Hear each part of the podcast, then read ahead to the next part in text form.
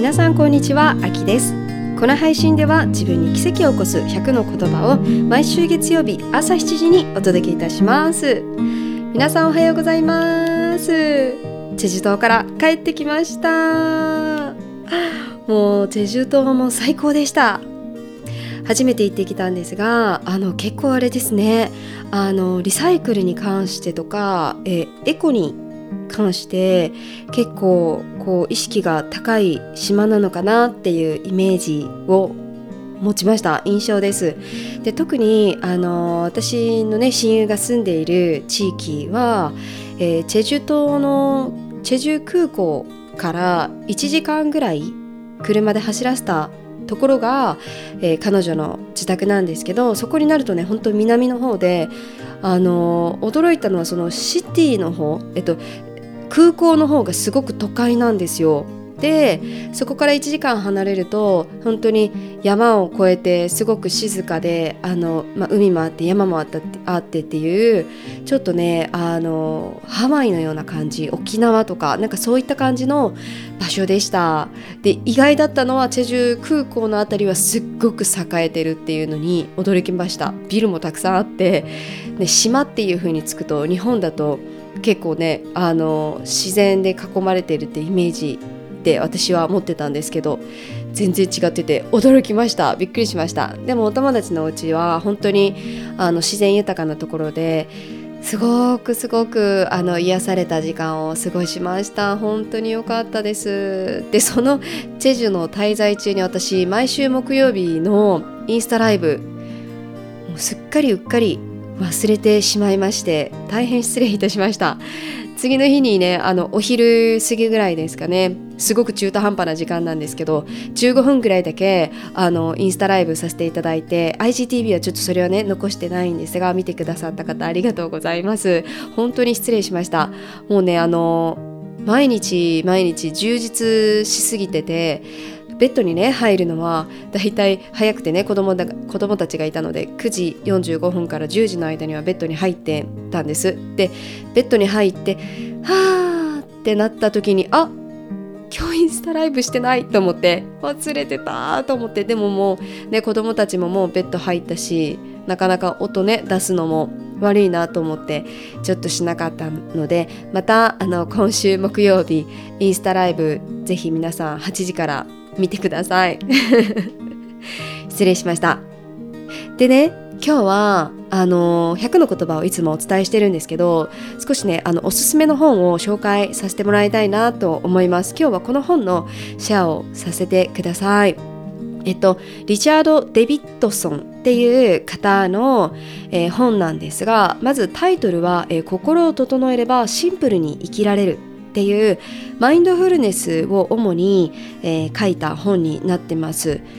えー、リチャード・デビッドソンは、えーとね、世界的に有名な心理学者であって脳神経科学者でもあります。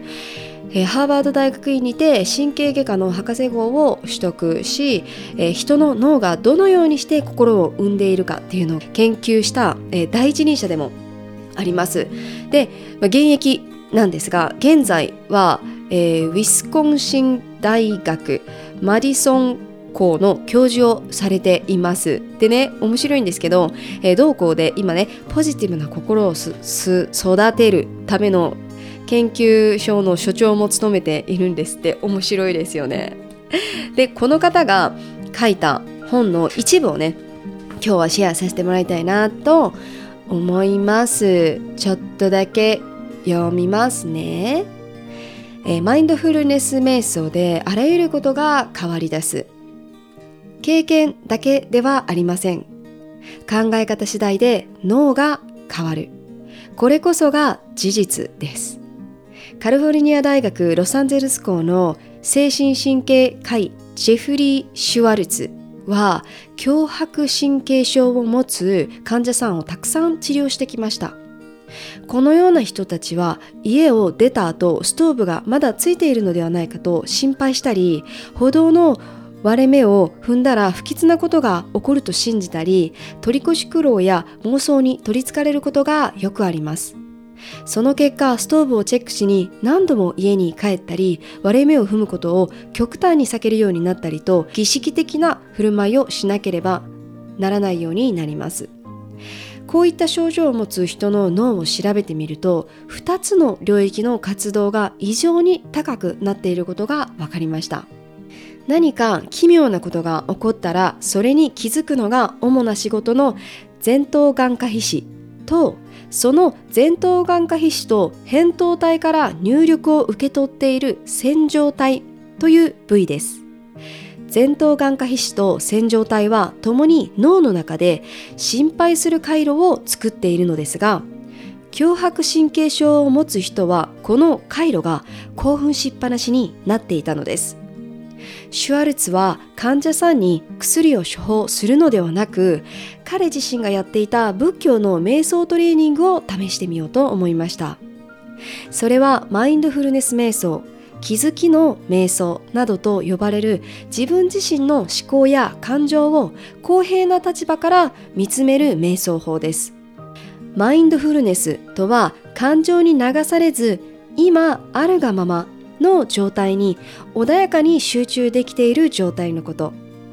感情的に反応することなく自分の心を観察して自分が何かが変だと感じているのは脳の回路がただ大げさに活動しすぎているからなのだと気づけるようにします。脳の回路がまたパニックになって囚われている。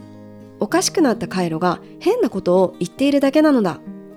そういうふうに考え何時間も瞑想エクササイズをした患者さんたちは脳から送られてくるメッセージに抵抗できるようになり頭の中の考えにコントロールされることがなくなったと言います。脳は経験によってあなたがどんな風に動き振る舞いどんな感覚刺激を脳に届けるかということで変わります。そしてより重要なのは脳は考え方を変えるだけでも変化をしていくということです。ということです。えー、今ですねあの今私のライフコーチを受けてくださってる受講生さんはもうあのこれをねきっと聞きながら「うんうんうんふんふんふん知ってる知ってる」っていう風にあのうなずきながら聞いてくださった方も多いんじゃないかなと思うんですけど思考ってても重要なんですね。とっても重要で私たちって1日に6万回の思考が働いてるっていう風に言われてるんです。脳って不思議ですよね。面白いですよね。6万回も働いてるんですよ。忙しい忙しい。ね。だからこそねこのねさっき、えー、強迫神経症っていう風にちょっと本の中でね出てきたんですけどこれ、まあ、いわゆる心配性ですよね。この心配性が、えー、ある方っていうのはもうね普通普通でえ普通でって言ったら普通って何っていう風に感じちゃいますねちょっと待ってくださいよ。えーえー、心配性ではない方が、えー、の脳でさえも、えー、思考は6万回働いてるんです。でも心配する回路っていうものをさっきのね前頭眼科皮脂っていうのと扁桃体から受けてる。難しいですね。いっぱいね言葉漢字が並んでますが。線状体っていう場所が脳の中にあるんですね。この線状体っていうところがこれが、えー、脳の中で心配する回路を作ってるんです。ここが興奮状態なんです。ずっと興奮しちゃってるんです。ずっと興奮しちゃってるからそこが活発に動いちゃうんですね。だから心配しちゃっていろんな儀式をしないと落ち着かないようになっちゃうんです。まあさっきのね割れ目を踏まないとか何々しないと何々が起こっちゃうとか。これってネガティブな妄想？私よく妄想をねするんですけどそれはどっちかどちらかというとポジティブな方の瞑想をするんですがこの、えー、線状体と前頭眼科皮脂っていうのが部位が、えー、活発に働いてる方はネガティブな方の、えー、妄想がすごく多く働いちゃうんですね。ずっとこう心配する回路が興奮しちゃってるから。そういう時に瞑想を行うんです。マインドフルネス瞑想。気づきの瞑想っていうのがあるんですけれどもあの私のエピソードごめんなさい。ちょっとエピソード何か忘れちゃったんですけど、えー、瞑想を入れてます。で今後さらにマインドフルネス瞑想も入れていきます気づきの瞑想も入れていくんですけれどもこのすでにある私のポッドキャスト Spotify の中からも、えー、この瞑想はとっても役に立つ、えー、瞑想方法になってますのでマインドフルネスに近づけるような、えー、瞑想方法になってますのでぜひ何度も何度も繰り返してやってみてください。今あるがままの状態に穏やかに集中できている状態のことをマインドフルネスっていうふうに言います。アメリカではねとってもこのこの絵自体は医療でも使われてるものになってるんですけど日本はまだ少しあのなかなかこうマインドフルネス瞑想マインドフルネスっていうことがあの、まあ、ここ最近23年でもしかしたらえー、ワードを耳にした方も多いのではないかなって思うんですけど一度あの生活の中で入れてみてもらいたいなと思います、まあ、思考の整理をするのもとってもね重要になってくるので今自分が今自分がどんな状態にあるのかなっていうのをこう第三者の目で一度こう自分を見てみるっていう風なことをするとこれがマインドフルネスなんですよね。感情に左右されることなく遠くからちょっと自分を見つめるっていうのがマインドフルネスの状態です。これね私はね日常的に使ってます。特に急いでる時とかちょっとイラッとした時はこれを必ず使ってます。よかったら皆さんも使ってみてください。あのなかなかね怒ってる状態の時ってね難しいんですよね。あの怒ってるから。怒ってるから普通の状態じゃないから通常の状態じゃないからより難しいんですけどだからこそここにも最後にもね言ったように何時間も瞑想エクササイズをした患者さんたちが成功に導かれてるんですね。なのでこれはあの筋トレと同じです。脳もね同じなんです。エクササイズが必要ですので急に変わる。今日して明日変わるでずっとそれが続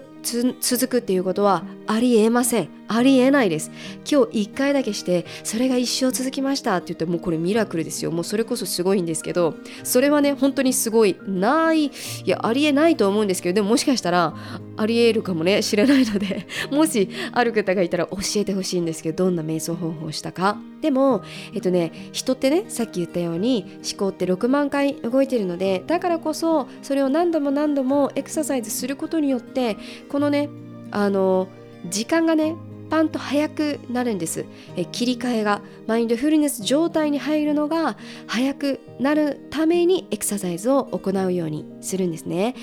私も初めてそのマインドフルネス瞑想を取り入れた時は、え7年前だったんですけどもうねもうね無理でした。無理でした。もう瞑想してる間に